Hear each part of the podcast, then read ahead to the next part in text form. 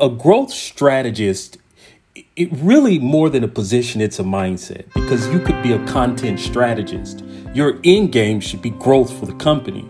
You could be uh, a digital marketer or social media manager per se but your end game should be developing strategy or you have a way of doing things a system that leads to growth and productivity for the company and one of the ways to ensure that you're generating high growth, consistent growth for the company is determining market vulnerabilities or vulnerabilities in the market, which is different from market gaps. And so I'll just touch on that briefly, but let's start by defining market gaps.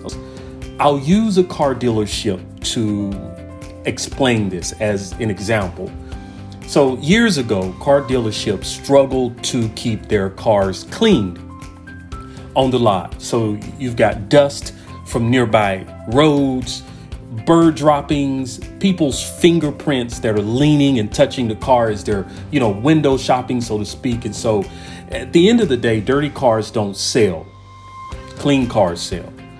All right, so this presented a very unique opportunity for car washing brands to promote very specialized cleaning products to those car dealerships. Because car dealers couldn't just simply go on the car lot and just you know take a, a, a, brand new vehicle an audi or lexus or lamborghini or whatever and just start washing it with dish detergent or bathroom soap. Like it had to be specialized soap to really go along with those uh, paint jobs. And so because at that time you, you really didn't have car washes that were catering to car dealerships to help them keep their car, cars clean. You, I mean, if you think about it, if you remember, you saw the employees out there with those little soft, you know, towels and using soft material to try to wipe cars off before the ship. So that was a market gap. Uh, it presented an opportunity for car washes, and you also had the local neighborhood individuals who would go by asking the dealerships whether or not they needed their cars cleaned. And so that's sort of where you had that um, the, the market being filled and the competition starting to increase. Eventually, car dealerships had their uh, they had car washes on site now, and so they run their own cars through the car washes, and so that market gap has been filled. It is competitive now. So now I want to talk about, you know, give you an example of market vulnerabilities. So let's considering with the theme of cars, let's consider a car repair shop owner. Let's say at that car repair shop owner's establishment, the repair shop, they have three car lifts, automotive lifts. It's what mechanics use to lift vehicles off the ground, to perform intricate repairs or diagnostics. You pull the car into the bay, lift it up off the ground. Well, periodically, car lifts need to be repaired, maintained, or evaluated to determine whether or not they're up to code. And sometimes, especially when repairs are needed, they have to be taken offline until they are fixed. Well, as a result, this car repair shop in this example that I'm using, let's say one car lift is offline. That result is they only have two out of three operating, which means you can only service, you, you, you have to service lesser cars, which means less money. So the idea is that the shop gets that apparatus, that car lift serviced and back in the swing of things back operating as soon as possible so that they can start making more money uh, and service more cars. Well, it's likely that the car owner or the owner of that repair shop is going to contact the company that installed those car lifts when one needs to be repaired. Well, the challenge that these repair shop owners often face is during the contract stage when they bring a company in to install these uh, automotive lift, automotive lifts, a lot of repair shop owners are not savvy to the contractual terms that state how soon these repairs have to be made.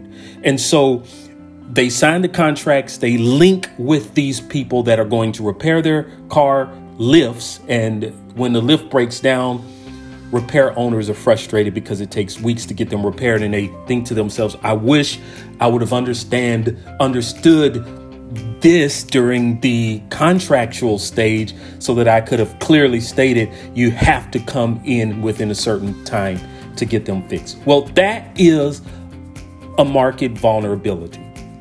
The car repair shop owner is in a vulnerable position because he or she is not as educated about the communications surrounding the contract and the installation of automotive lifts. So a company can come in and, and capitalize on that particular vulnerability, particularly when I, when I say come in, I mean from the marketing standpoint. So, what you can do is, uh, and this is very simple, very low level marketing strategy here, is perhaps you form, you could form a content partnership with an automotive lift repair company.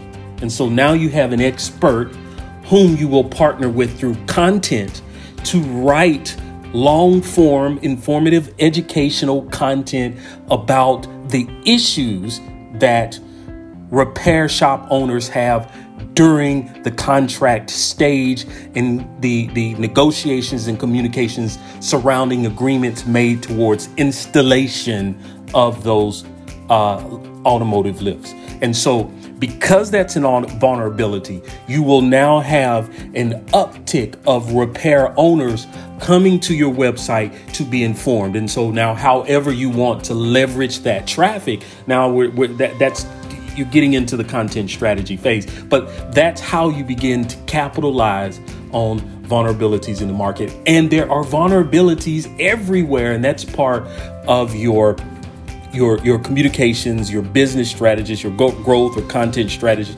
they have to be able to see and understand what are some of the vulnerabilities because vulnerabilities are unique from market gaps.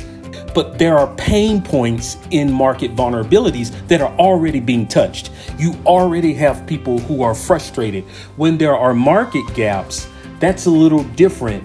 You you have to go in and sort of build the system and become the innovator within that gap. And then out of that arises other pain points which you can begin to detect across the industry.